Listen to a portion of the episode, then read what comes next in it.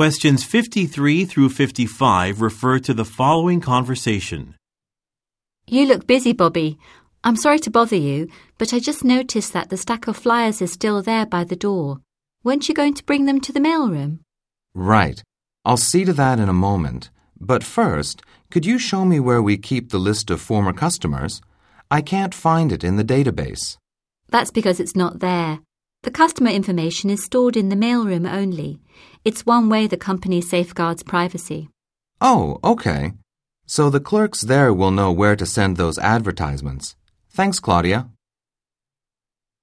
Number 53. Why does the woman apologize to the man?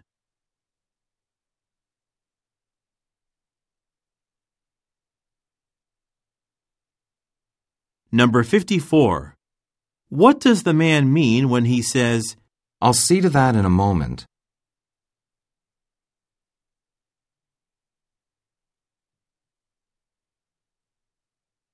Number 55. According to the woman, how is some information protected?